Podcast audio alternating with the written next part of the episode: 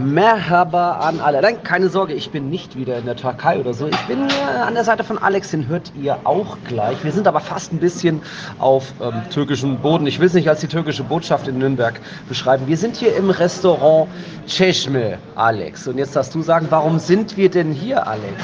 Wir sind hier, because, äh, weil äh, Musho Elche, der FC Elche, mir eine Wette gewonnen hat, die du verloren hast. Ja. du hast endlich, Endlich. endlich, nach monatelangem Warten, nach monatelangem Hinauszögern, Termin dein- finden. Ja, ja, Termin finden. Äh, Deine Iskender-Wette eingelöst. Also mir wurde heute ein Iskender und noch mehr übrigens spendiert, denn man hört es.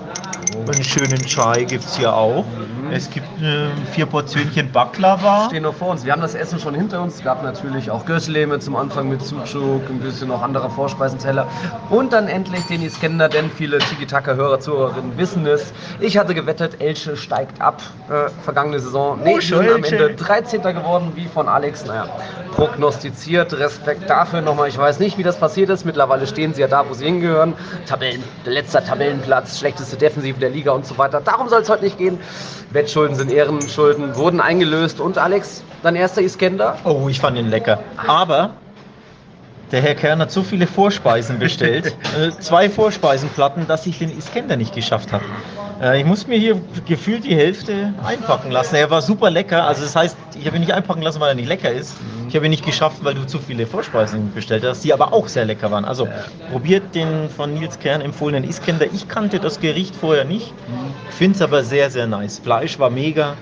Ähm, auch hier diese rote, was ist das, Tomatensoße, Tomatensauce, irgendwas war, hat er auch was Besonderes. Also, schönes Ding. Hat sich das Warten gelohnt. Na, also, das liegt alles drüber. Also dünnes, schönes Dönerfleisch, meistens Kalbfleisch. Dann ist unten auch noch so Fladenbrot in Stücken. Das weicht dann alles auf. Ist das mega geilste Kateressen, meiner Meinung nach. Zerlassene Butter oben drüber noch. Joghurt ist wichtig, dann noch so eine lange Paprika. Und ja, Alex, da hat dir noch ein bisschen die Erfahrung gefehlt. Muss man natürlich ein bisschen mit Strategie rangehen, türkisches Essen. Äh, sich vielleicht nicht voll aufs Fladenbrot draufstürzen. Aber das lernst du noch. Wird bestimmt nicht dein letzter Iskender sein. Also ich, ich sage gerne der Iskernder. Oh, Kann ja, ich euch ja, wie ja. immer nur empfehlen. Und ja, äh, auf Elches Nacken. Ähm, ich lasse dann die Rechnung da nach, nach Elche hinschicken. Keiner weiß, wo Elche ist, oder? Was machen die in der Liga? Aber naja, sei ihnen gegönnt, dass sie noch ein weiteres Jahr in der Liga sind. Mal gucken, ob sie sich da äh, noch rauskämpfen können, jetzt als letzter, als Tabellenletzter. Wir genehmigen uns jetzt den Baklava und dann keine Sorge, die Folge hier wird nicht im Cheshmir weitergehen. So laut ist es ja auch nicht. Wir nehmen dann gleich wieder im Studio auf. Ähm, hast du noch was zum Abschluss? Äh, ich habe zum Abschluss. Vamos, El Elche. Nachdem sie mir hier dieses wunderbare Essen äh, ja, nicht spendiert haben, sondern beschert haben, ähm, drücke ich ihnen natürlich die Daumen, dass wir auch dieses, also nächstes Jahr in La Liga spielen. Es wird ein bisschen schwerer als Äh, letztes Jahr. Die Wette gehe ich nicht ein. Nicht Wir, wir beobachten es, wie es sportlich bei Ja. Elche weitergeht. Kulinarisch ist mir Elche ans Herz gewachsen. Ich hätte auch gedacht, dass vielleicht in der Länderspielpause was passiert, aber Francisco ist noch immer Trainer. Wir haben jetzt, äh, heute ist Montag, 26. September. Ich glaube, da passiert jetzt nichts mehr beim letzten. Aber wer weiß, wer weiß, Elche. Viel Glück in dieser Saison noch. Den Iskender habe ich doch gerne gezahlt und alles dazu. Also, jetzt geht die normale Folge los bei Tiki Taka. Vom leckeren Cheshme jetzt zu einem sehr, sehr leckeren Spieltag. Die Wahl nach einem Partidaso fällt an diesem Spieltag ziemlich schwierig, äh, schwer. Es gab so viele, mindestens vier Partidasos. Das war kein normaler Spieltag, Alex. Das, äh, kein normaler Jornada. Das war eher ein, wie sagt der Spanier dann, Jornadon, Jornadan. Äh, ein Ron, mega Ronadasso? Ja. Weiß ich gar nicht. Weiß ich ich hätte ich hätte es ja anders anmoderiert. Hier Ja. von wegen voller Magen aus dem Chestme. Ich bin äh, voll, also an deiner Stelle hätte ich so anmoderiert und ich bin gleichzeitig bedient, Ah. weil Real Madrid hat gepatzt. Das wäre jetzt meine Anmoderation gewesen. Aber gut, du hast es anders gemacht. Ja, mein Patzer gegen Osasuna, das passiert im Besten, das kann immer passieren. Da waren nur zwei Tore in Bernabeu, an- ansonsten war einiges geboten in der Liga. 27 Treffer in neun Partien. Jetzt die Mathe-Füchschen unter euch werden es richtig rechnen. Das sind durchschnittlich drei, also viel mehr als der normale Schnitt mit 2,5, 2,6 pro Partie. Da war einiges geboten. Wir haben auch später sogar noch was Kurioses und Historisches aus der Segunda Division in unserer neuen Folge, wo es generell viel zu bereden geht. Wir hatten ja so die Perspektive Länderspielpause. Gibt es da einen Trainerwechsel? Nee, Francisco bei Elche hält sich noch. Der ist auch heute Abend erst gegen Rayo im Einsatz. Dafür wackelt ein anderer umso mehr. Äh, Das ist beim FC Sevilla, Jules Lopetegui. Man hat so vielleicht in Sevilla die Hoffnung gehabt, ah, wir halten mal an ihm fest, äh, der wird schon noch irgendwas verändern und jetzt besser machen während der Länderspielpause. Ja, davon war jetzt gegen Atletico nicht zu sehen. Da sind wir dann gleich schon bei einem der Topspiele an diesem Wochenende. Simeone durchaus was verändert, und ja, irgendwie bei Sevilla war da wenig zu spüren, wenig Glaube gefühlt auch. Und jetzt irgendwie noch äh, wieder die nächste Niederlage kassiert. Man ist jetzt viertletzter, also letzter Platz vor der Abstiegszone. Und jetzt irgendwie den Trainer nochmal zu wechseln, er wackelt ja ziemlich, macht jetzt auch wenig Sinn, weil wie Real, wie Barca, wie Atleti, wie die anderen Europapokalteilnehmer hat der Sevilla jetzt auch ein Programm mit zwölf Spielen in 40 Tagen bis zur WM. Ähm, da einen neuen Trainer reinzubringen, ist auch irgendwie undankbar. Da hat man jetzt eigentlich eine ganz gute Situation ausgelassen. Aber aber vielleicht ist ja die Situation auch gar nicht so tragisch, Alex. Ähm, jetzt müssen die BVB-Fans aufpassen. Wie siehst du die Situation beim FC Sevilla? Ich sehe es schon sehr. Ja, tragisch ist immer so ein, so ein hartes Wort. Ähm, Im Fußball passt das ja immer nicht so gut, aber einfach, ähm, ja, Sie dümpeln vor sich hin, sie sind nicht gut. Es ist absolute Krisenstimmung auf den Rängen. Mhm. Als ich ja vor Ort war gegen Barcelona, hatten wir ja eingespielt, wie, wie das Pfeifkonzert nach dem Spielende war und mhm. auch gegen, gegen Manchester City. Also, dass da wirklich Krisenstimmung auf den Rängen war, sehr viel Unmut, sehr viel Unzufriedenheit. Eine Mannschaft, die überhaupt nicht an sich glaubt, die ja. jegliches Selbstbewusstsein verloren hat. Und das zieht sich jetzt so weiter ähm, gegen Atletico Madrid. Von daher sieht überhaupt nicht gut aus und mhm auch wenn wir hier aus der Ferne natürlich kommentieren, so nah dran sind wir bei Sevilla nicht, aber ich würde schon sagen, du brauchst als ganzer Verein, glaube ich, schon allmählich einen neuen Impuls, denn das zieht sich ja immer so weiter, diese mhm. Krisenstimmung. Ähm, die lähmt auch die Mannschaft, auch gegen Atletico war wieder wenig zu sehen, wenig, wenig Esprit, wenig Angriffswirbel, überhaupt wenig Glaube mhm. an sich selbst. 0, 5 waren die Expected Goals am Ende. Also nach vorne ging einfach wenig und Atletico hat den XG von 2,3. Also das ja. 2 zu 0 war dann auch das er ja. gerechte Ergebnis. Nur sind diese Zweier Expected Goals bei Atletico ja eher ungewöhnlich, dass die sich so viele Chancen um, für ja. Tore rausspielen. Von daher, das spricht ja dann auch eine klare Sprache, dass du ne, nicht mehr an dich glaubst, wenig Chancen hast. Ab und zu gibt es natürlich ein Schüsschen aus der Distanz und so. Ähm, aber grundsätzlich ja, pure Krisenstimmung bei Sevilla und man muss sich wirklich Sorgen machen ähm, um die Mannschaft, denn du hast es angesprochen, absolutes Mammut, Mammutprogramm für alle Champions League-Teilnehmer mhm. aktuell, bis eben die WM beginnt. Das ist schon heftig. Also ich sehe da aktuell wenig, ja, ja. wenig Anlass zur Hoffnung. Ja, hatte eben noch gedacht, vielleicht in der Länderspielpause wird was geändert, aber du hast auch gesagt, so da war wenig Glaube in der Mannschaft. Auch so immer diese Pressschlagsituation, wenn wirklich Ball in der Mitte und ein Gegenspieler, ein Sevilla-Spieler läuft zum Ball. Du hast nie das Gefühl gehabt, dass der Sevilla-Spieler sich da durchsetzen wird. Da war irgendwie, die Atleti-Spieler immer ein bisschen galliger, immer ja, eher bei den 100 Prozent, haben immer eher noch durchgezogen und so sind dann auch die Tore zu einfach gefallen. Das 0-1 war ja auch so ein Ballverlust am eigenen Strafraum. Koka hatte zu viel Platz auf Jurente gespielt, der hatte dann Platz und Zeit endlich mal wieder auf eher aus seiner Wunschposition gespielt, da eben das Thema Simeone hat durchaus was angepasst, verändert, ist da jetzt besser wieder dabei.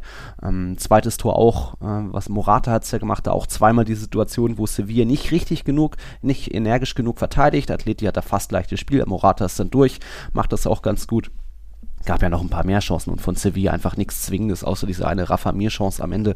Auch wieder zu spät aufgewacht, zu spät den Druck erhöht und ja, das zieht sich einfach durch die Saison, dass man erstmal zu vorsichtig das Spiel angeht und irgendwie ja, nicht mehr so richtig an sich glaubt, dass da irgendwie die Mannschaft ja, einfach überholt wird. Wir haben oft gesagt, ja, ist natürlich Todesurteil, wenn du die beste Abwehr der Vorsaison oder der Vorsaisons fast schon verkaufst mit äh, Carlos und Kunde. Da für Ersatz zu sorgen, ist erstmal schwierig, aber das ist klar, dass da die Ergebnisse nicht gleich wieder da sein würden. Aber auch vorne hapert es ja.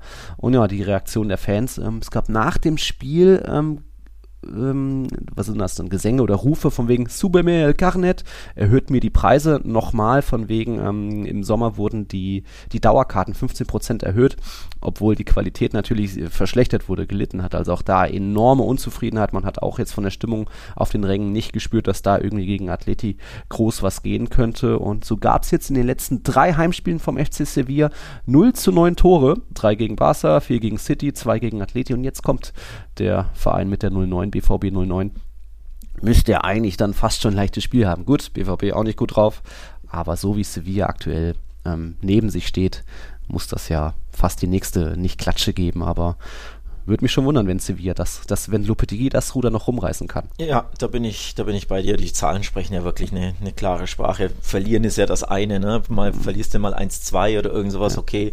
Aber kein Tor schießen in all diesen super wichtigen Crunch-Games zu Hause. Und das Sanchez Pizjuan hat auch wirklich seinen, seinen mhm. ja, wie nennt man das, sein Flair verloren, seine Einschüchterung, die dieses Stadion dann schon immer hat. Ähm, ne, dass, dass du da wirklich diese Euphorie spürst, diese Anfeuerung von den Rängen, die dann die Mannschaft nach vorne peitscht, die dann peitscht, die dann mit sehr viel ja, Selbstbewusstsein spielt. Das ist ja alles verflogen. Also es mhm. ist absolute Krisenstimmung im Stadion. Ich habe es ja zweimal live miterlebt da sitzen die Leute stumm und sie wissen, da geht gar nichts und die Mannschaft natürlich ähm, glaubt nicht an sich selbst und so, ja, kassierst du eine Klatsche und eine heftige, bittere Niederlage nach der anderen. So kann es nicht weitergehen aus Sevillas Sicht. Von daher, da muss was getan werden. Ich, äh, ich lehne mich mal ein bisschen aus dem Fenster. Ich könnte mir vorstellen, dass ein alter Bekannter zurückkehrt nach Sevilla. Ohne dass ich jetzt was dazu gelesen habe, gibt noch keine Rumors, ich habe nichts aufgeschnappt, einfach nur von aus meinem Bauchgefühl heraus. Jetzt bin ich gespannt. Ähm, denn in Spanien ist es ja schwierig, neue Trainer zu finden. Mhm. Du weißt ja, wenn einer in einer Saison einen Coach, äh, eine Mannschaft trainiert, kann er ja keine andere Mannschaft trainieren. Also mhm. wenn jetzt ne, Barca Xavi entlassen würde, könnte der nicht eine ja. Woche später bei Sevilla anheuern oder so, wie es ja in Deutschland der Fall ist, sondern du darfst ja immer nur einen Verein pro Saison nehmen als Trainer und dann gibt es ja nicht so viele, die mhm. noch keinen hatten und frei sind. Einer der frei ist ein alter Bekannter, Marcelino Garcia Toral. Mhm. Der hat ja bei Athletic Bilbao im Sommer ja. aufgehört oder vor dem Sommer, ist aktuell vereinslos logischerweise und war schon mal bei Sevilla. 2011 bis 2012, ja, ein Saisonchen hat er da Guck trainiert an. und danach natürlich ein ähm, paar Jahre bei Villarreal, bei mhm. Valencia und jetzt eben Athletic Bilbao mhm. ähm, gewesen. Also der wäre nämlich frei und das ist ja schon mhm. ein anerkannterer Fachmann in Spanien mit einem größeren Namen. So, ansonsten ja. wüsste ich jetzt so nicht die, die obvious choice, wo du sagst, die macht uns besser, die hilft uns direkt oder das ist ein Name, ja. der irgendwie irgendwas entfacht. Der ist mir jetzt eingefallen von Marcelino. Ja. Also, ob jetzt Auch. da was dahinter steckt, weiß ich nicht. Ist jetzt nur so eine, so eine mhm. Ein Hinweis von mir an den Kollegen Monchi, falls er zuhören sollte. Ja, auch ein José Bordalas oder Javi Gracia, ehemals beide beim FC Valencia, wären ja noch frei. Aber wenn man so auf die Diario de Sevilla, also die Tageszeitung aus Sevilla, schaut, dort fällt der Name Sampaoli, aber noch ein bisschen von Lopetegui soll wohl erstmal noch, kriegt wohl noch irgendwie ein oder zwei Spiele, keine Ahnung. Aber ist wohl Sampaoli so ein bisschen on hold, dass der Vorstand wohl schon irgendwie Kontakte geknüpft hat, um irgendwie kurzfristig, weil alle drei Tage Spiele, möglicherweise den Sampaoli in Argentinien da zu holen. Hm, ob das stimmt, mal schauen. Aber wohl gegen BVB da nochmal mit Lopetegui auf der Bank. Logisch, es ist ja auch schon irgendwie morgen, übermorgen. Auch da wäre es ja. eine Rückkehr bei St. Paoli, ne? Der war ja auch 2016 bis 2017. Mal, ja. ähm, Sah noch anders aus, ja. Ein, ne, weiß ich gar nicht. Ähm, aber eine Saison war ja da. Ja. So schlecht hat er sich, glaube ich, damals auch nicht geschlagen. So aus der Erinnerung mhm. heraus war ja teilweise schon flotter Pressing-Fußball, was, was die Mannschaft einfach braucht. Ne? Das ja. Vollgas, dass sie marschiert, dass sie an sich glaubt. Und er hat bei ähm, Marseille ja eigentlich super Arbeit geleistet, bis er dann jetzt im, im Sommer, warum auch immer, gegangen ist. Mhm. Französischen Fußball verfolge ja. ich nicht so genau. Also keine Ahnung, ob er entlassen wurde, zurückgetreten ist, ob es da Knatsch mit dem Präsidenten gab. Mhm. Habe ich nicht auf dem Schirm, aber ähm, er meiner Wahrnehmung nach hat er eigentlich sehr, sehr gute Arbeit, fast das Maximum aus Marseille mehr oder minder rausgeholt. Ja. Ähm, so ungefähr, sage ich mal. Von daher, ja, das wäre ein Name, den fände ich jetzt schon auch interessant. Hm. Wenn jetzt BVB-Fans noch ein paar Gründe hören wollen, warum überhaupt der FC Sevilla so am Kriseln ist, nachdem er ja drei Jahre in Folge Champions League und eigentlich auch ja, immer irgendwie nicht so weit weg war von, von den Meistern, ähm, es ist ja nicht nur, dass die Abwehr verkauft wurde, es ist auch trotzdem noch eine der ältesten Mannschaften mit durchschnittlich 28 Jahren, die drittälteste Mannschaft der Liga. Du hast dort sehr viele Legionäre. Es wird nicht so auf Talente gesetzt. Der Nachwuchs von Sevilla ist nicht so stark. Wenn mal irgendwie ein Brian Gil hochkommt, wird der eher verkauft und dann eben viele ja, ältere geholt. Jetzt zuletzt waren Isco wurde geholt oder was weiß ich, Papu Gomez, Lamela, Suso, Delaney. Das sind jetzt nicht unbedingt irgendwie neue Talente, wo man merkt, die haben jetzt noch zehn Jahre vor sich. Äh, ein Tejisch Macau, Tecatito gab es ja auch noch noch. Also da ist auch, äh, Monchi hat ja klar gesagt im Sommer von wegen, wir sind ein Verkaufsclub, wir leben auch davon, dass sie Diego Carlos und Jules Condé mussten irgendwann weg. Ja, was kommt dann eben aktuell zu wenig Qualität nach und deswegen eher ein älterer Legionärsclub und auch deswegen glaube ich äh, gerade sehr viele Probleme, dass da nicht so viel Explosivität, nicht so viel Frische auf dem Platz ist, wie das vielleicht noch vor zwei, drei Jahren war. Und auch deswegen ist man aktuell nur Tabellen 17. Dort werden sie nicht bleiben. Äh, andere werden da schon auch nochmal runtergespült, aber ja, sieht nicht gut aus Mal gucken, der BVB hat da die Chance, vielleicht Lopetegui endgültig rauszukicken, aber hm, Ja, auch ja, da. sehe ich auch so. Ich glaube, für die, die Chance könnte nicht günstiger sein für den BVB, in Sevilla zu spielen. Denn normalerweise Ja. ist das ja ein super hitziges Spiel auf Augenhöhe, wie vor, ich glaube, zwei Jahren, wo es 2-2 und 2-3 endete. Ähm, ähm, da war es wirklich ein, ein tolles Fußballspiel auf Augenhöhe, wo du ja die Münze werfen kannst, wie das Spiel ausgeht. Jetzt so war sehr wie. noch Haaland gegen Bono, ne, diese Situation. Genau, ich glaube, Haaland hat er nicht sogar zwei oder drei Tore in Ja. Pissoan geschossen beim 3-2 und dann im Rückspiel hat irgendwann gedacht, naja, damals gab es ja, glaube ich, die Auswärtstorregel noch, wenn ich mich nicht Bestimmt, irre. ja. Deswegen glaube ich, ähm, dass jeder dachte, ja, Monsterergebnis im Mhm. Hinspiel, im Rückspiel schaukeln wir das und dann ist auch das Rückspiel völlig eskaliert und Mhm. dann ja, hatte der BVB da richtig auch ein bisschen Dusel gegen Sevilla, die eben schon gezeigt haben, dass sie, ja, wenn sie an sich glauben, dass sie alles erreichen können, aber an sich glauben tut die Mannschaft jetzt Mhm. nicht. Von daher sollte, naja, leichtes Spiel will ich jetzt keinesfalls sagen, Ja. aber der BVB ist definitiv gefestigter und die bessere Fußballmannschaft jetzt. Ähm, Deswegen, ja, das ist ein kleiner Mutmacher an die BVB-Fans. Und hier habe ich jetzt eine andere Überleitung, weil du gesagt hast, also die Legionäre spielen beim FC Sevilla. Das Gegenteil eines Legionärs ist ein Gegner vom Wochenende von Sevilla, nämlich Koke, der Ja. neuer Rekordhalter bei Atletico Madrid Genau. ist mit 554 Einsätzen.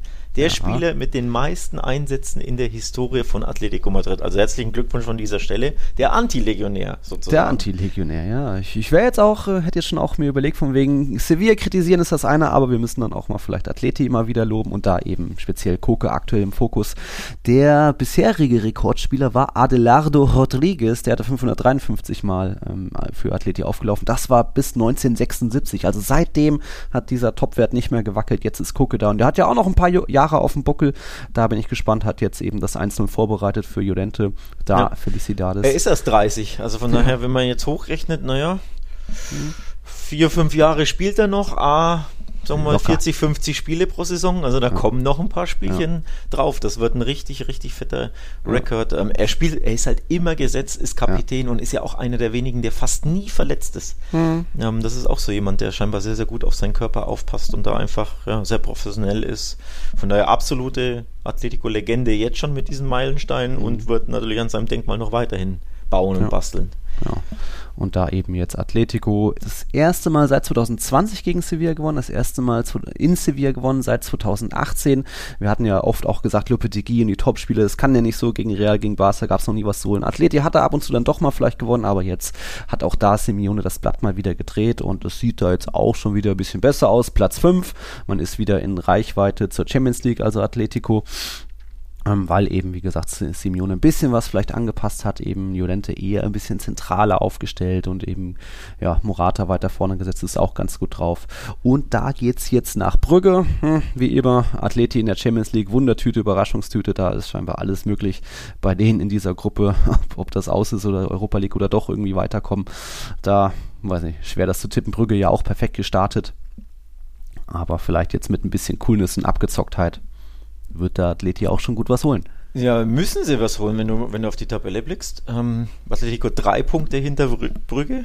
Hm. Da musste gewinnen in Brügge. Ähm, Dann Leverkusen Porto. Die nehmen sich natürlich auf der einen Seite die Punkte gegenseitig weg, aber wenn Leverkusen zum Beispiel in Porto gewinnen sollte, Mhm. dann wäre Leverkusen bei sechs Punkten und wenn du dann in Brügge nicht gewinnst oder vielleicht sogar verlierst, dann wird es ja wirklich ein bisschen kitzelig, kribbelig in der Gruppe, in der es ja eh schon kribbelig ist. Von daher, das ist ein super, super wichtiges Spiel für Athleti, die müssen da jetzt den Schwung mitnehmen. Ähm, apropos Schwung, Schwung mitnehmen. Werbung. Okay, ich glaube, kaum eine Beschwerde hört man zurzeit so oft wie es ist so schwer, neue Mitarbeitende zu finden. Und das kann ja auch wirklich mühselig sein, ne? sich da stundenlang durch die verschiedenen Jobseiten zu klicken, auf der Suche nach den passenden Kandidatinnen oder dem passenden Kandidaten. Aber das muss es gar nicht, denn mit Indeed geht es ganz einfach. Finden Sie schnell und gezielt die passenden Mitarbeitenden mit leistungsstarken Tools auf Indeed.com. Indeed hilft Ihnen, Bewerbungsgespräche einfach zu planen und mit Videointerviews zu führen. Alles an einem Ort. Sichern Sie sich jetzt 75 Euro Startguthaben für Ihre Premium-Stellenanzeige auf Indeed.com slash live24. Es gelten die AGB. Werbung Ende. Und äh, ein Lob für einen Athletikspieler. Ich möchte auch mal Alvaro Morata mal wieder loben. Mhm. Du weißt ja, ich bin jetzt nicht, also Fan von ihm führt jetzt zu viel, aber ich finde, er ist ein richtig, richtig guter Fit bei Atletico. Gefällt mir da immer sehr, sehr gut, passt sehr gut zur Mannschaft und jetzt zwei super wichtige und schöne Tore geschossen. Für Atletico natürlich das Tor dieser Top-Lupfer, mega geil, ich bin großer Lupfer-Fan, eiskalt gemacht und Hat auch er für von die- Raul gelernt, ja. das weiß ich nicht. Ähm, kann natürlich sein, er war ja in der Jugend bei Real. Ähm, und auch für Spanien ein super, super wichtiges Tor in der 88. in Braga bei Portugal geschossen. Du hast es natürlich nicht verfolgt, weil du boykottierst ja immer die Länderspiele. Aber Espanja ist im Nations League Halbfinale im Final Four dank eines Crunch Goals von Alvaro Morata. Also muss man auf den Kollegen Morata, der ja oft geächtet wird und geschmäht wird, in, zumindest in den sozialen Medien, muss man auch mal loben. Nach wie vor für mich ein Top-Fit für Atletico. Der Mittelstürmer, den sie, der ihnen sehr, sehr gut zu Gesicht steht, weil der einzige Mittelstürmer im Kader nach wie vor.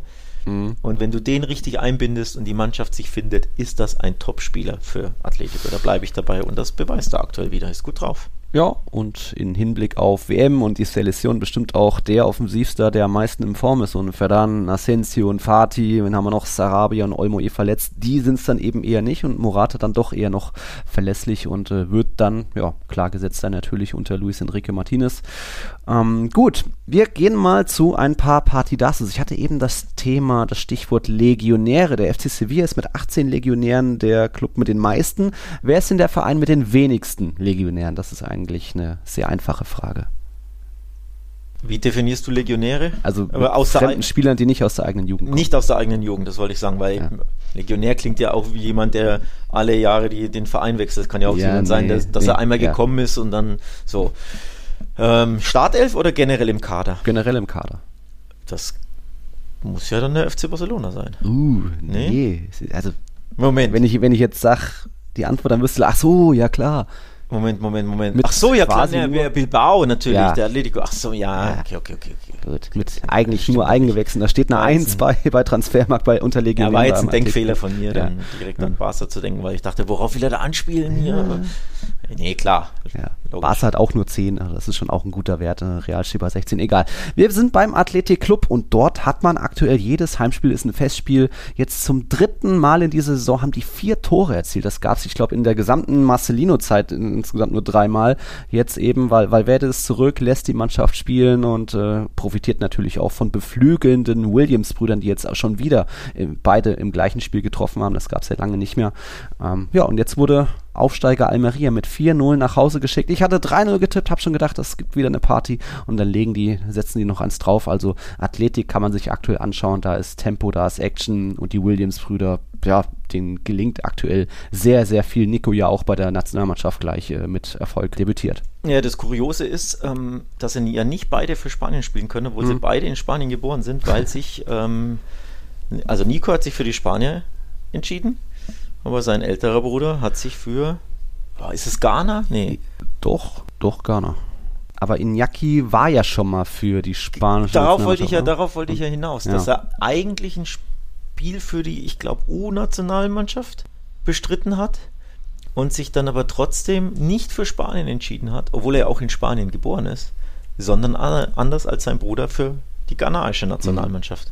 Ähm, sonst hätten wir vielleicht sogar ein Brüderpaar bei Spanien bei der Er, WM. er so ist gut schon mal beide drauf sind. 2000, doch, ist, 2016 ist er mal für die A-Nationalmannschaft auch aufgelaufen. War sogar A Ja, war damals noch.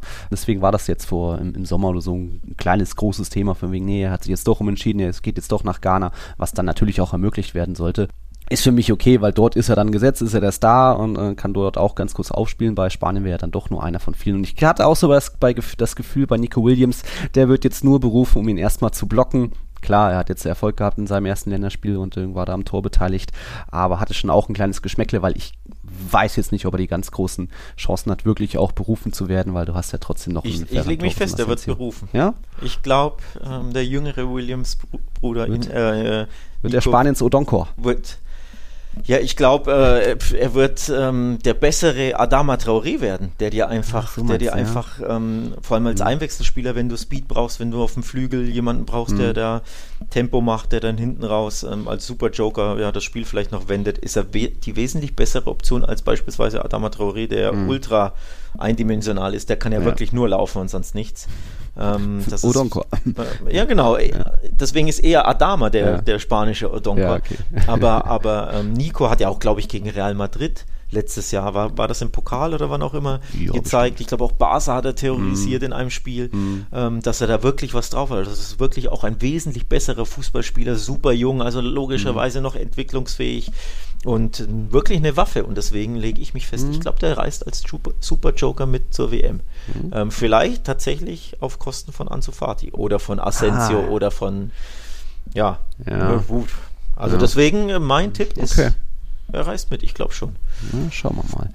Ähm, Athletik eben aktuell voll im Höhenflug und haben auch den, mit Platz 3 jetzt den besten Saisonstart seit 1956.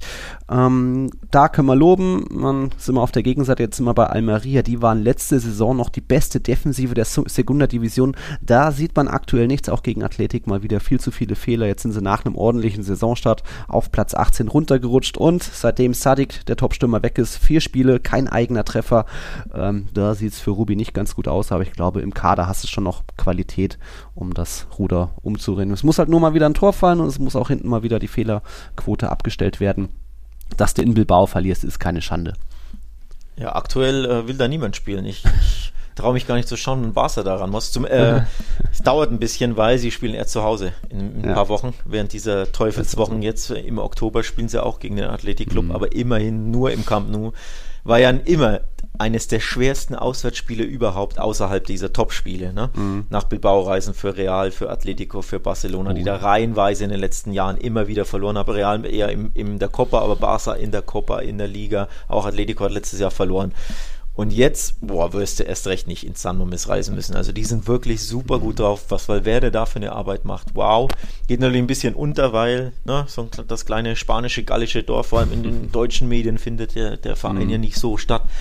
Aber 16 Tore nach sieben Spielen ähm, gewinnen ihre Heimspiele plötzlich und haben eine Offensivwucht, die Valverde einfach ja, mhm. neu entfacht hat. Also da wird Top-Arbeit geleistet vom Ex-Barca-Coach und von daher sind sie aktuell auf Platz 3, nur zwei Mannschaften besser.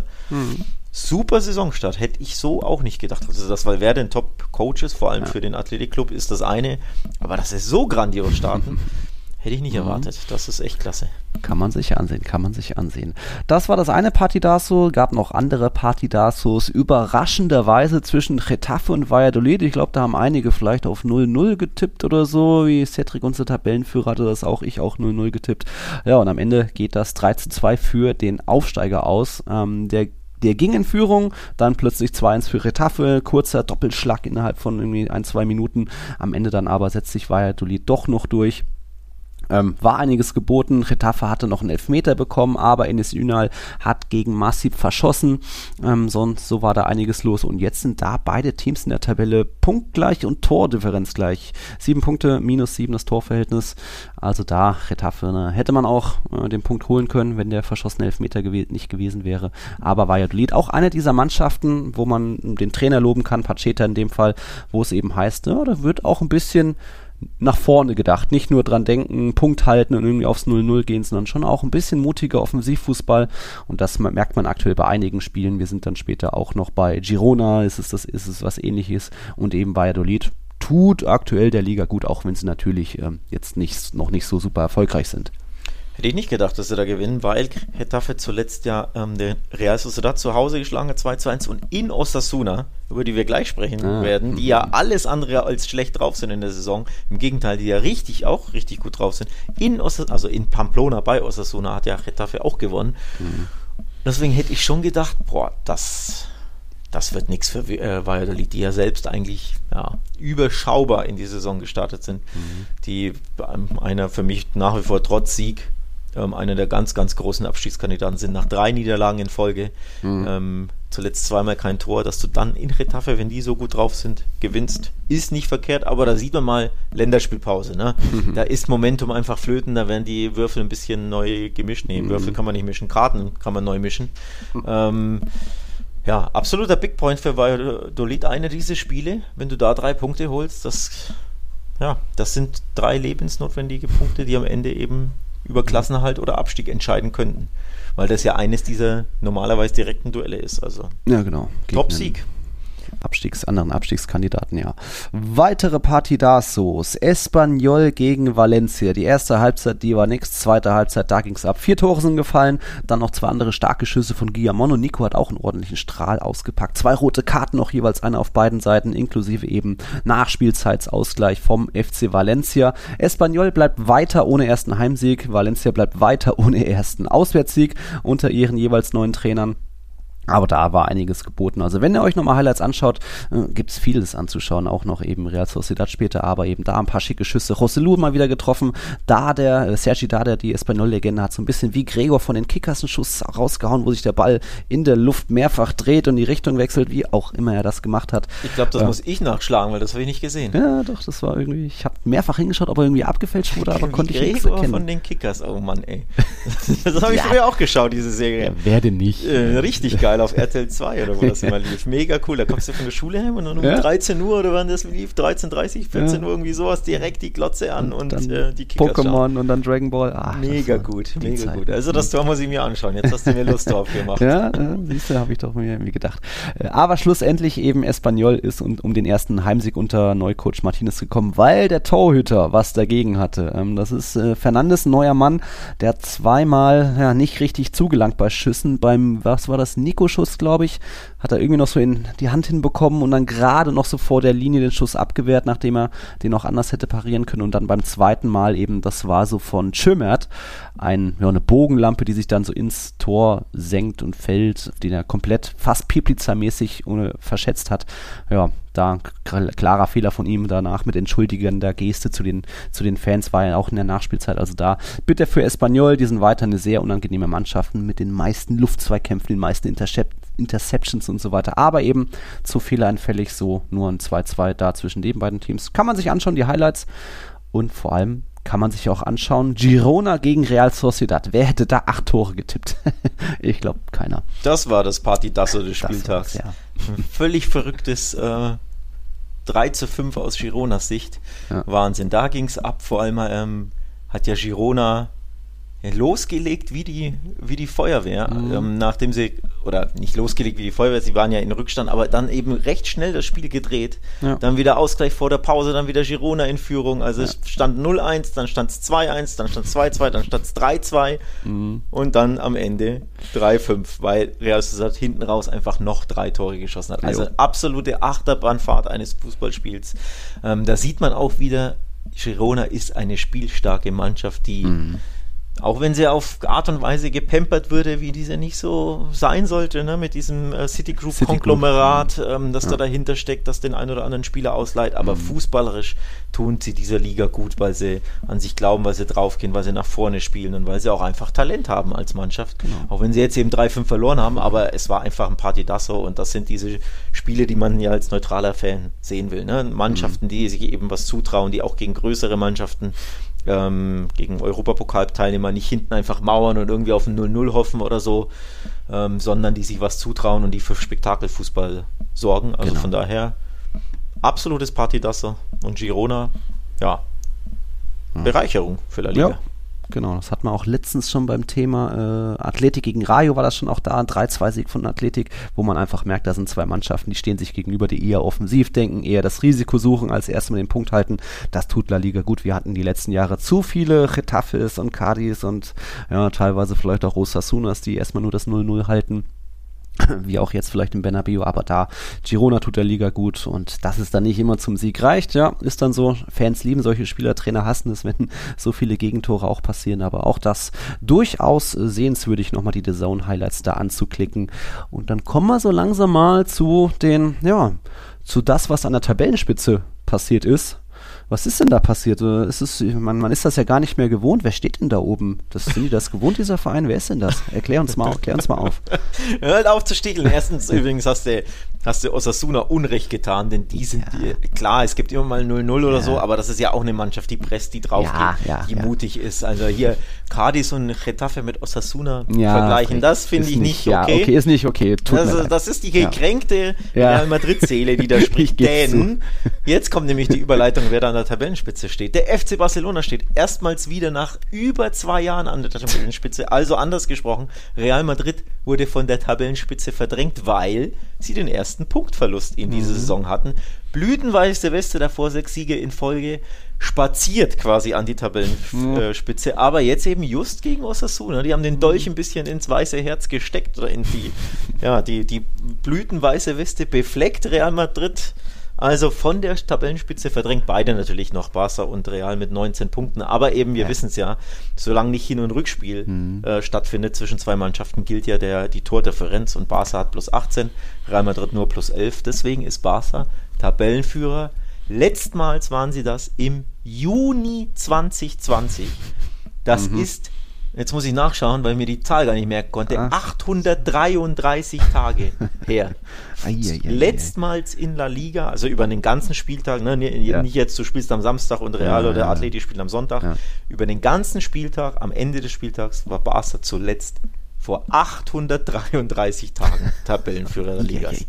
Krass, oder? Der Opa erzählt aus dem Krieg. Äh, ist richtig krass. Ja. richtig krass. Ewig her. Er war dann eben noch nach der Corona-Pause, wo dann Real am Ende noch äh, Meister geworden ist, hat ja auch dann Barca ein paar Spiele verschenkt oder so. Aber darum soll es nicht gehen. Da auch, eigentlich muss man, man können wir jetzt bei Real anfangen, aber wir können auch bei Barca anfangen, auch da Respekt zollen, denn solche Spiele, dieser Sieg wie im, gegen Mallorca, haben sie letzte, die letzten Jahre zu oft verpatzt. Jetzt haben sie eben diesen Unterschiedsspieler, der aus einer halben, einer guten Chance eben ein Traumtor rausholt. Also da Lewandowski, absoluter Gamechanger. Ja, Mallorca war dran und Kangin Lee noch knapp irgendwie den langen Pfosten verzogen, aber das ist einfach der Unterschied aktuell für dieses Barca, die plötzlich eben diese Spiele jetzt gewinnen. Selbst mit einem Piquet in der Abwehr auf einmal, der da auch irgendwie, ja, Äh, hat ein gutes Spiel gemacht, hat ein Piqué, gutes ja? Spiel gemacht. Aber ich auf. glaube, du, ihr hättet trotzdem gerne Araujo. Aber man hätte natürlich lieber. Araujo Ja. und Kunde, die beide verletzt sind, deswegen äh, Piquet. Ähm, ausgeholfen klingt jetzt so, als wenn er, Ja. wenn er auf dem alten Teil wäre und hier nur, nee, Aus der, aus der Altherrenmannschaft. ja, ähm, nee, wir hatten ein gutes Spiel gemacht. Ja. Äh, klar, es gab nicht so viel zu tun gegen Mallorca. Barca hat auch nicht so viel getan, nämlich nach vorne und mit Ball. Mhm. Im Endeffekt war der Unterschied, du hast es äh, angesprochen, Gamechanger Lewandowski, das war der Unterschied im ganzen Spiel. Sein Geistesblitz nach Ansu Fati Vorlage, wobei so eine richtige Vorlage war es Mhm. ja nicht, sondern es war 80 Prozent, 90 Prozent ähm, ja, die individuelle Klasse von Robert Lewandowski, der absolute pure Weltklasse ist. Man kann nicht müde werden, das zu betonen, weil ich auch nicht gedacht habe, dass der so schnell, so krass funktioniert bei Barca. Aber leck mich am Ärmel, ist das ein Unterschiedsspieler. Pure Weltklasse, auch mit seinem Abschluss wieder. Da, ich weiß gar nicht, wie der da unten reingehen kann. Ich habe dieses, Fen dieses Schutzfenster so gar nicht gesehen. Weil ja, er schlänzt halt aufs lange Eck und dann fischt ihn halt der Torwart locker ab, wie es ja oft der Fall ist. Nee, haut ihn da unten rein. Körperdrehung aus einem Guss oder diese, diese Finte da. Game Changer. Denn sonst, muss man ja ehrlich sein, ist in diesem Spiel ja nicht viel passiert. Athlet, äh, Athletik, um Gottes Willen. Ähm, Mallorca hatte eine große Chance durch, ich glaube, Costa war es, wo er kurz vor, vor Stegen aufgetaucht ist, nach so einer flachen Hereingabe, Flanke. Hat er Ter Stegen gesaved, das war die größte, beste Chance von Mallorca. Barca hatte nie wirklich irgendeine Chance noch. Also haben wirklich nur verwaltet und ja, das Spiel ruhig zu Ende gespielt, mit ein bisschen hier und da wanken, aber ohne große Chancen. Also eigentlich ist nicht viel passiert in dem Spiel. Man hat Kräfte konserviert und gespart für die Wochen der Wahrheit jetzt. Aber der Unterschiedsspieler war der Weltklasse-Spieler vorne im, im Angriff Lewandowski. Ja. Und du sagst es, das sind Spiele, ja, die drei Punkte wie diese, wo du kaum was machst, wo du eine Glanzleistung hast, eines individuellen Spielers, bei Real oft natürlich Vinicius und Benzema, Benzema in den letzten zwei Jahren. Jetzt hat Barca eben vorne den Lewandowski. Das sind drei Punkte, die am Ende den Unterschied ausmachen können in der Tabelle. Nicht nur jetzt am siebten Spieltag, sondern vielleicht auch am 38. Ja. War auch so ein typisches Spiel nach der Länderspielpause bei Real, bei Barca oder bei Vereinen mit vielen National Nationalspielern. Hat schon gemerkt, vielleicht ein bisschen Frische noch gefehlt. Der Gegner konnte sich zwei Wochen darauf vorbereiten, war dann eben vielleicht ein bisschen druckvoller.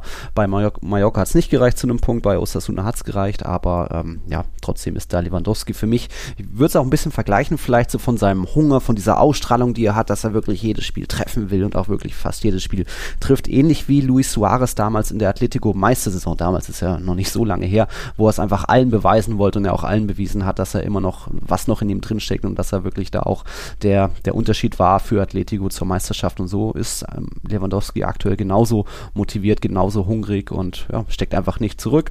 Wir haben ihn ja beide, glaube ich, als Pichichi, als Torschützenkönig getippt. Und jetzt steht er schon, wie war das, bei acht Toren aus den ersten sieben Spieltagen. Das gab es lange nicht mehr. Und ich glaube, die Statistik hast du jetzt nicht parat. Wer das zuletzt geschafft hatte, das war 1997 das letzte Mal bei Atletico, Vieri damals. Und davor 1953 mit acht Toren aus den ersten sieben Spieltagen. Das war Alfredo Di Stefano bei Real Madrid. Also da Lewandowski Geschichte. Ist ein bisschen her, ja. Bisschen Der Opa her. erzählt aus dem Krieg wieder. Ja, ähm, nee, wirklich Unterschiedsspieler, pure Weltklasse. Wahnsinn.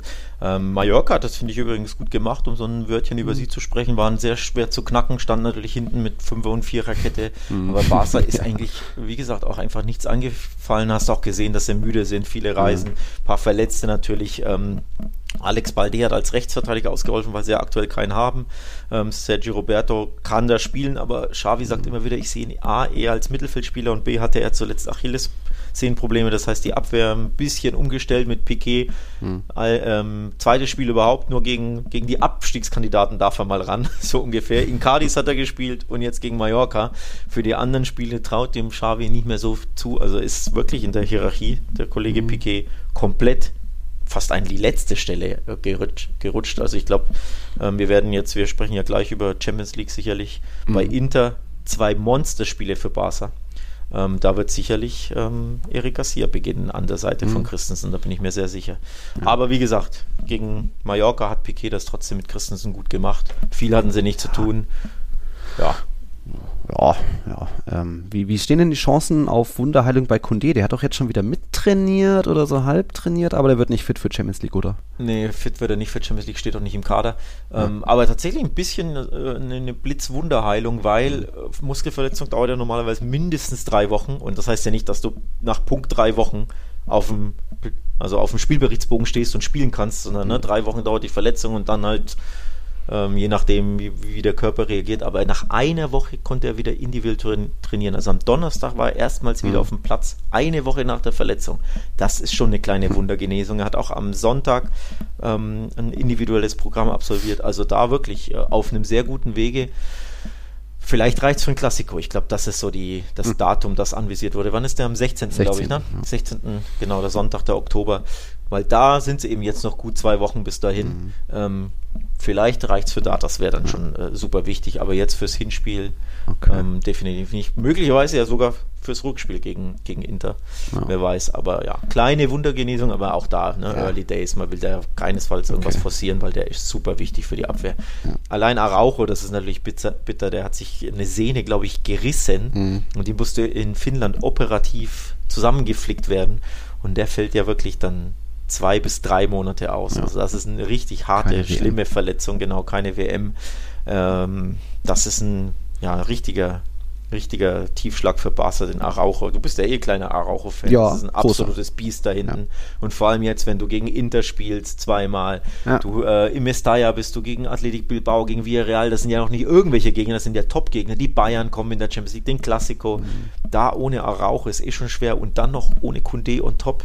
Hm. Boah, das ist heftig. Also von daher äh, macht das schon Sinn, dass Barca dann auch mit den Kräften haushaltet bei so einem kleinen Gegner wie Mallorca, wenn sie führen und dann nur das Nötigste machen, weil sie sagen, Arbeitssieg nehmen wir mit, wir verausgaben uns nicht, weil wir spielen halt jetzt alle äh, sechs Wochen, sieben Wochen, acht Wochen am Stück, alle drei Tage. Jo. Das ist ein hartes Pensum.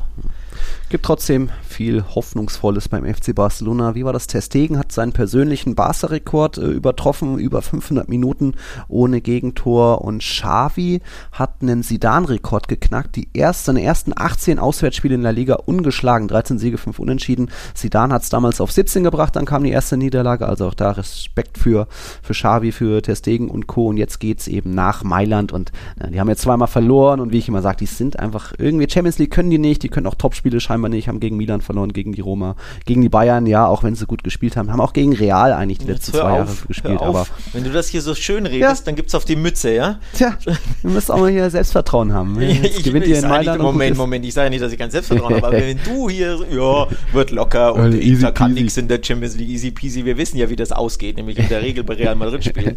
Weil regelmäßig sagst du das gegen die Donetsk und Sheriff dieser, Sheriff, dieser Alter, Welt. Interessiert Sheriff. Ja, und äh, ironischerweise oder passenderweise geht es ja just gegen deine Freunde aus Donetsk jetzt für Real Madrid. Ähm, aber ja, kurzer Wort noch zu Ja. Xavi, wirklich, das ist wirklich eine krasse Sache. Vor allem war ja unter Kuhmann war ja Barca auswärts so unfassbar schwach. Stimmt. auswärts damals ist ja auch wieder ewig her, gefühlt zu viel Fußball in letzter Zeit passiert. Ja. Man, das sind immer so dunkle, nebulöse Erinnerungen. Aber sie hatten ja diese Problemphase, wo sie einfach auswärts nicht gewinnen konnten. Irgendwie, keine Ahnung, wie viele Granada Spiele am Stück. und, ja. Genau. So, und jetzt unter Xavi just das Gegenteil. Plötzlich auswärts, wo man sich ja eher immer schwerer tut, logischerweise, als Barca, als Real, als Atletico. 18 Spiele ohne, ohne Niederlage. Ja, Rekord von Ancelotti, Rekord von Pep Guardiola hatte, glaube ich, auch irgendeinen Rekord. Ich glaube, den hat er eingestellt, bin ich mir nicht Mhm. sicher. Also es läuft ähm, für Barca Stand jetzt ja richtig gut. Ne? Tabellenführung, Re privater, persönlicher Rekord der Stegen, fünf Spiele zu null. Xavi Auswärtsrekord, sie haben die meisten Tore in La Liga, sie haben die wenigsten Gegentore in La Liga. Mhm. Also auf dem richtigen Weg wieder zu alter zu altem Glanz der FC Barcelona. Ist noch ein Ja. weiter Weg, aber zumindest nach sieben Ja. Spieltagen auf dem richtigen Weg. Ja, gibt da aktuell nichts zu meckern. Zum Meckern gibt es eigentlich auch nichts bei Real Madrid. Da ist denn jetzt eben dieser, dieser perfekte Saisonstart mit neun Siegen wettbewerbsübergreifend, sechs in der Liga. Äh, Rekord war nicht mehr fern, ist da jetzt eben gerissen, weil man vielleicht ein bisschen zu, nicht überheblich, aber zu sehr gedacht hat, ah ja, das drehen wir schon noch gegen Osasuna oder das haben wir schon, schon locker im Griff. Und da eben auch so wieder so ein typischer Länderspielpausenpatzer. Die einen konnten sich darauf vorbereiten, die anderen nicht so hundertprozentig frisch, äh, haben lange, lang, lange Reisen nach Südamerika und so weiter. Und dann musste es eben auch mal diese Serie Reisen, waren ja schon davor, gab es ein paar Spiele, wo jetzt Real auch nicht immer 90 Minuten die äh, dominantere Mannschaft war, aber wo es dann am Ende eben den längeren Atem hatte, Real. Und jetzt eben gegen Osasuna, die haben davor schon im Bernabeu 0-0 geholt vor einem Jahr, jetzt holen sie ein 1-1, weil Kike Garcias Schädel irgendwie punktgenau da hinten den, den Winkel trifft, obwohl er das Tor gar nicht sieht. Da ein starkes Tor. Und dann muss man eben da mal die Tabellenführung abgeben. Das ist kein Weltuntergang. Es wird jetzt Ancelotti, die Ancelotti-Rausrufe sind noch sehr, sehr leise und die Benzema äh, ab äh, degradieren Rufe sind auch sehr leise. Also kann passieren gegen Osasuna und jetzt einfach weitermachen. Oder wie hattest du jetzt das Spiel gesehen? Ist da jetzt real in der Krise? Nee, das nicht in der Krise. Die, das sind ja die Spiele nach der Länderspielpause. Ja. Bei Barca hat das Balde äh, unisono mit Busquets gesagt, dass die, besonders die Spiele nach, nach der Länderspielpause sind immer besonders schwer wegen den Reisen.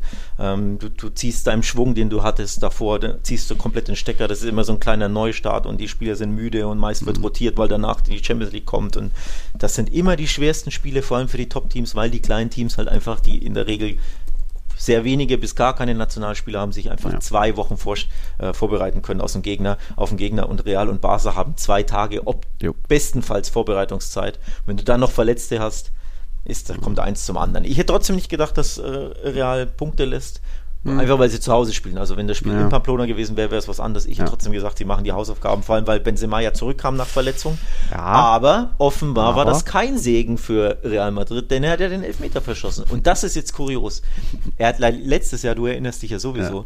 Beide Elfmeter gegen Herrera verschossen. Jetzt also drei Elfmeter in Folge gegen Osasuna, gegen diesen Torwart verschossen. Und das Kuriose Mhm. ist ja, letztes Jahr hat Herrera beide nach rechts gehalten. Also aus Oh. Torwartsicht nach rechts wurden Ja. beide geschossen, beide gehalten. Und bei dem Elfmeter hat er auch wieder angezeigt, ich spring wieder nach rechts. Bin Ah. mir sicher, Die das war Mindgames. genau, das Mindgame hat gefruchtet, denn Benzema hat das gesehen, hat dann nachgedacht, Ja. wollte ihn dann hochschießen und Mhm. schießt ihn hoch. Und Herrera stand ja sogar da und hatte sogar den Arm oben. Also wenn der Ball aufs Tor gekommen wäre, hätte er ihn vielleicht ja sogar trotzdem gehalten, Ja. weil er quasi da war, wo der Schuss hinging. Also das Mindgame hat Mhm. absolut gefruchtet. Herrera, Top-Job, ist da im Kopf von Benzema. Benzema Ja. hat sich verunsichern lassen. Und von daher, ja, die Rückkehr dann kleiner Fluch gewesen, so gesehen, denn er hat einen Elfmeter, einen entscheidenden erneut gegen diesen Torwart verschossen. Das ist die eine, die Story des Spiels für mich. Die andere Story ist die Leistung von Osasuna, die will ich kurz loben. Mhm. Ich fand sie wirklich gut und das war ein hochverdienter Punktgewinn von Osasuna für mich. Für mich kam von Real zu wenig, Mhm. Ja. Mhm. ist jetzt keine Kritik, von Barca kam auch viel zu wenig. Das sind halt so schwere Spiele, aber auch hier muss man den Gegner loben. Im Bernabeu so mutig auftreten, jederzeit an sich geglaubt, Top-Tor von Kike, Rubisch-Style, ne? Horst Rubisch-Style mit dem Hinterschädel oder äh, Kalle Riedle oder wie auch immer, Falcao. Ich glaube, die können solche Tore auch Ja. oder konnten solche Tore auch. Also ein Top-Tor, die zu jeder Zeit an sich geglaubt, Ja. ähm, Osasuna. Und das ist ein verdienter Punktgewinn für die Ja. Rojillos. Die haben es natürlich auch aufs Unentschieden angesetzt, aber du spielst halt nicht, im, gehst halt nicht ins Bernabeu und willst dort auf Sieg spielen. Das ist schon okay so und sie haben ja trotzdem, wie du sagst, spielen sie zu Hause einen starken Pressing-Fußball und so einfach wieder unangenehmer Gegner. Mit Flanken kommst du gegen die nicht weit. Und wenn sich das Ding von Kiki Garcia eben da so ins Tor fällt, na mein Gott. Aber ja, äh, Benzema schon kurios, drei äh, Elfmeter gegen Osasuna jetzt in Folge nicht verwandelt und auch generell in diesem Kalenderjahr war nochmal gegen Celta und gegen Elche hat er auch Dinger verballert, nachdem er vorher ja gefühlt 20 in Folge immer verwandelt hat. Also ja, da muss er dann eigentlich auch äh, merken, er kommt jetzt eh zurück und ist noch nicht im Rhythmus, dass er dann vielleicht den Elfmeter auch nochmal herschenkt. Aber als er das letzte Mal den Elfmeter hergeschenkt hat in Vigo an Hazard, hat das ja auch nicht geklappt. Also auch deswegen vielleicht gedacht, ach komm, ich mach selbst, das wird schon irgendwie. Ja, gut, an Hazard darfst du auch keine Elfmeter verschenken. ähm, also ich bin gespannt. Ich glaube, er wird trotzdem den nächsten auch wieder schießen, weil sein Standing in der Ja. Mannschaft einfach zu groß ist und vor allem dieser, dieser Panenka im Halbfinale gegen Man City, ne, den er da Mhm. ja eiskalt gemacht hat. Ähm, der wirkt da noch nach und der verzeiht, glaube ich, auch den anderen ein oder anderen Fehlschuss. Aber Alaba zum Beispiel ist auch ein guter Elfmeterschütze. Ja. Aus der Erinnerung aus. Bei Bayern hat er auch den einen oder anderen, glaube ich, Ja. geschossen. Modric auch. Äh, da stünde einer bereit, genau. Ähm, aber ich glaube trotzdem, er wird den nächsten auch wieder schießen. Wenn er den dann vielleicht verschießt, dann glaube ich, könnte es sein, dass Angelo immer sagt, na, lass mal lieber. Aber ich glaube, Benzema stört das nicht. Der, der wird weiter die Elfmeter schießen. Ja. Bei Real jetzt hinsichtlich Champions League, jetzt kommt Schachtjör, dann geht es nicht nach Donetsk oder auch nicht in die Ukraine. Schachtjör spielt seine Champions League Heim- Heimspiele in Warschau aus. Ähm, Sage ich jetzt nicht so einfach, ja, das wird schon reichen, weil Schachtjör ist ein neues Schachtjör. Dort ist, glaube ich, nur noch ein Brasilianer da und du hast jetzt viele junge Ukrainer mit hier, Mikhailo Mudrik, der hat jetzt auch am Wochenende mal wieder groß aufgespielt, in einem Vorlagen-Hattrick. Danilo Sikan hat den Tor-Hattrick da erzielt beim, was war das, 5-0-Sieg oder so.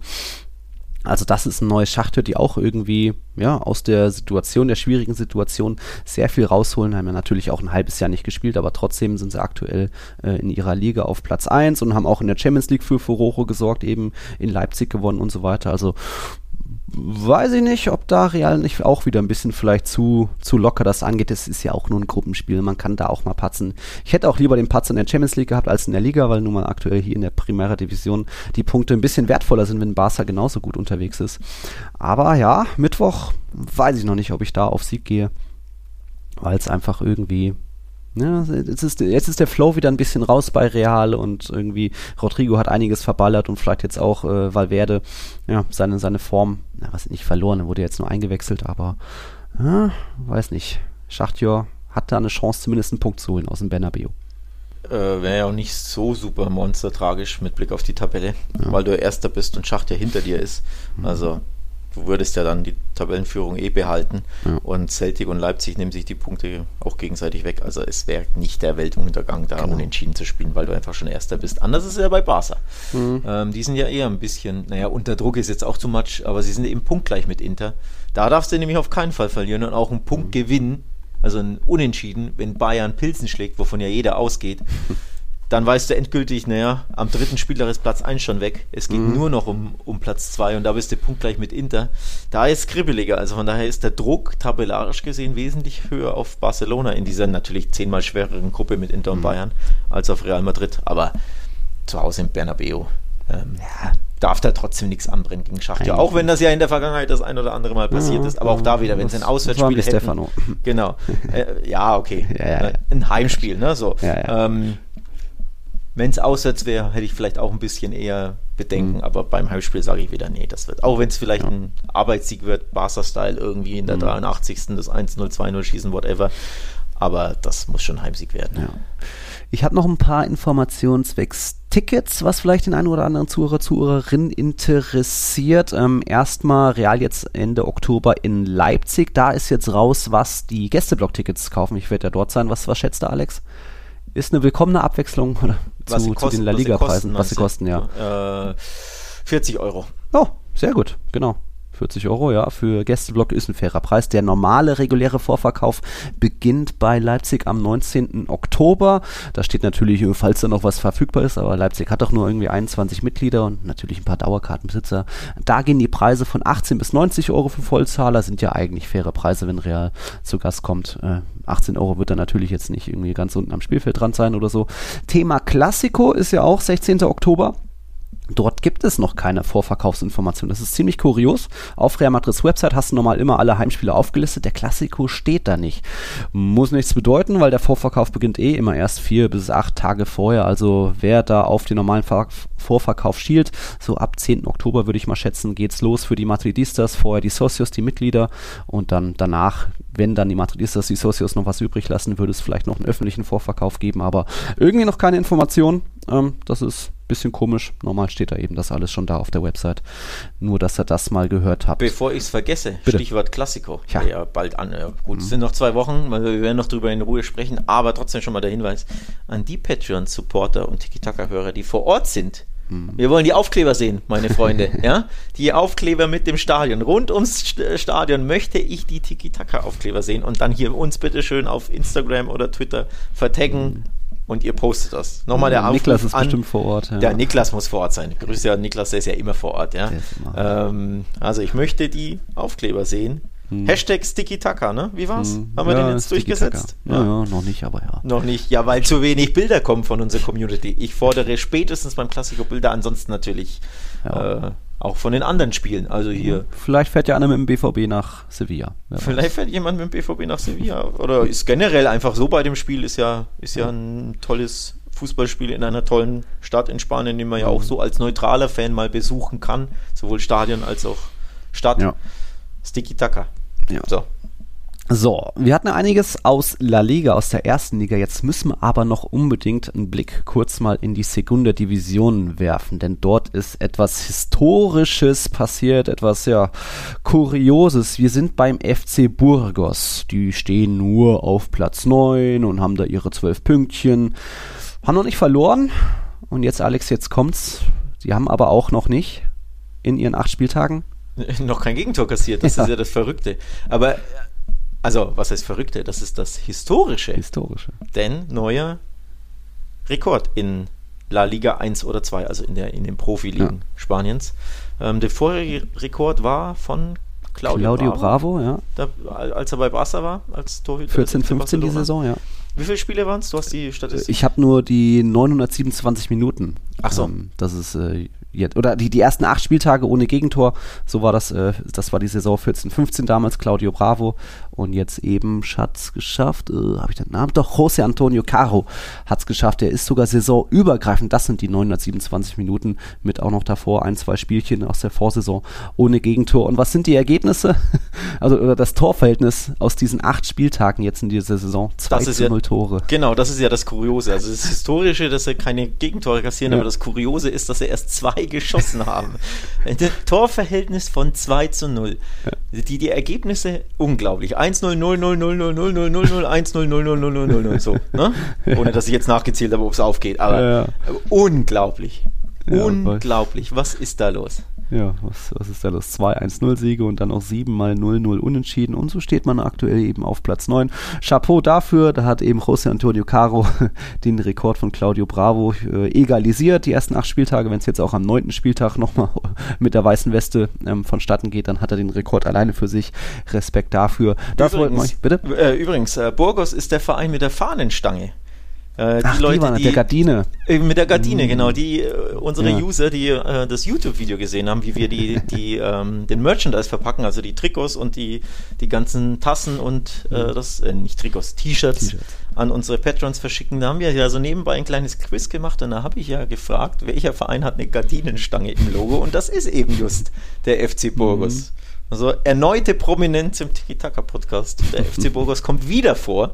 Kann ja nicht jeder Zweitligist von sich behaupten, dass er hier ständig erwähnt wird. Ne? Nö, nö. Wir müssen aber mal erwähnen, Alaves und Las Palmas und Cartagena, die führen, sind aktuell auf den ersten drei Plätzen. Der andere Aufsteiger, Levante, irgendwo im Mittelfeld, Granada auf Platz 7, aber Alaves auf Kurs wieder Aufstieg. Early Days, ihr wisst es und so weiter.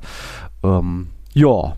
Soweit der kurze Blick in die Segunda Division. Zum Abschluss, ja, kurz die Tiki-Taka-Tipps noch. Es führt weiter Cedric mit 124 Punkten. Spieltagssieger ist Dominik aktuell mit nur 14 Pünktchen. Es war mal wieder einiges Kurioses und Tippbares dabei. Und von Robin noch eine, eine, eine Frage an dich. Robin schreibt, Alex, Du hast ja den Podcast Talk and Tipps, den ich gerne mal höre, auch wenn ich nicht wette. Nun zu meiner Frage. Hegst du nicht mal langsam den Gedanken, diesen Podcast wegen deiner schwachen Kick-Tipp-Performance mal einzustampfen? Ich meine, das passt ja nicht zusammen. Das gefällt dir wieder, ne? ja, herrlich. Wieder, wieder gestichelt wird. Sechs Plätze habe ich gut gemacht übrigens an diesem Spieltag, der Oh. ja noch nicht beendet ist. Immerhin. Punkte sind es nur neun, das sieht wieder nicht gut aus, aber immerhin sechs Plätze nach oben. Also ich, Mhm. Ja. ich äh, klammer mich an die Strohhalme, die es so Platz gibt. 70 oder? Ähm, man muss ja dazu sagen, in Talk und Tipps tippe ich keine La Liga-Spiele, sondern wir sprechen ausschließlich über Mhm. die Bundesligaspiele jeden Donnerstag und jeden Montag über die Champions League-Spiele. Und da ist meine Bilanz nicht so schlecht. Wir führen da zwar nicht Buch, aber ich habe unter anderem jetzt am Wochenende Hoffenheim gegen Hertha richtig getippt, 1 zu 1. Und bevor hier wieder gestichelt wird gegen mich, ich führe meine Kicktipp äh, Gruppe an gegen meine äh, Kumpels von mir, wo Ja. wir die Bundesliga tippen. Die habe ich schon letztes Jahr gewonnen Mhm. ähm, und die führe ich jetzt wieder an. Also in Bundesliga tippen und darum geht es ja hauptsächlich bei Talk und Tipps. Da bin ich nicht ganz so unterirdisch wie bei La Liga in dieser Saison, wobei ich ja letztes Jahr auch nicht schlecht war. Ja. Da war ich ja siebter, glaube ich, Ja. in La Liga und gegen den Kollegen Kern habe ich ja zweimal in Folge gewonnen Ja. bei unseren verkürzten Tiki-Taka-Tipps auf Social Media. Also von daher, ne? Ehre gerettet. Ich liege am Boden, tretet ruhig drauf, während ihr könnt, aber das ist nicht die Regel, meine Freunde. Abgerechnet wird zum Schluss. ja. Abgerechnet wird zum Schluss. Äh, apropos Schluss, wir, wir sind jetzt am Schluss, müssen noch zwei neue begrüßen. Das ist der Nico und der Kim oder Kim Streb, Martorell, alles beides Barca-Fans. Der eine seit Ronaldinho, der andere dank Familie mütterlicherseits aus Barcelona. Ja, willkommen im Tiki in der Tiki-Taka-Community. Wir sind am Ende mit unserer 152. Folge. Hast du noch was zum Abschluss? Nö. Dann bis nächste Woche. Schöne Champions League-Woche. Macht's gut. Ciao, ciao. Ciao, ciao.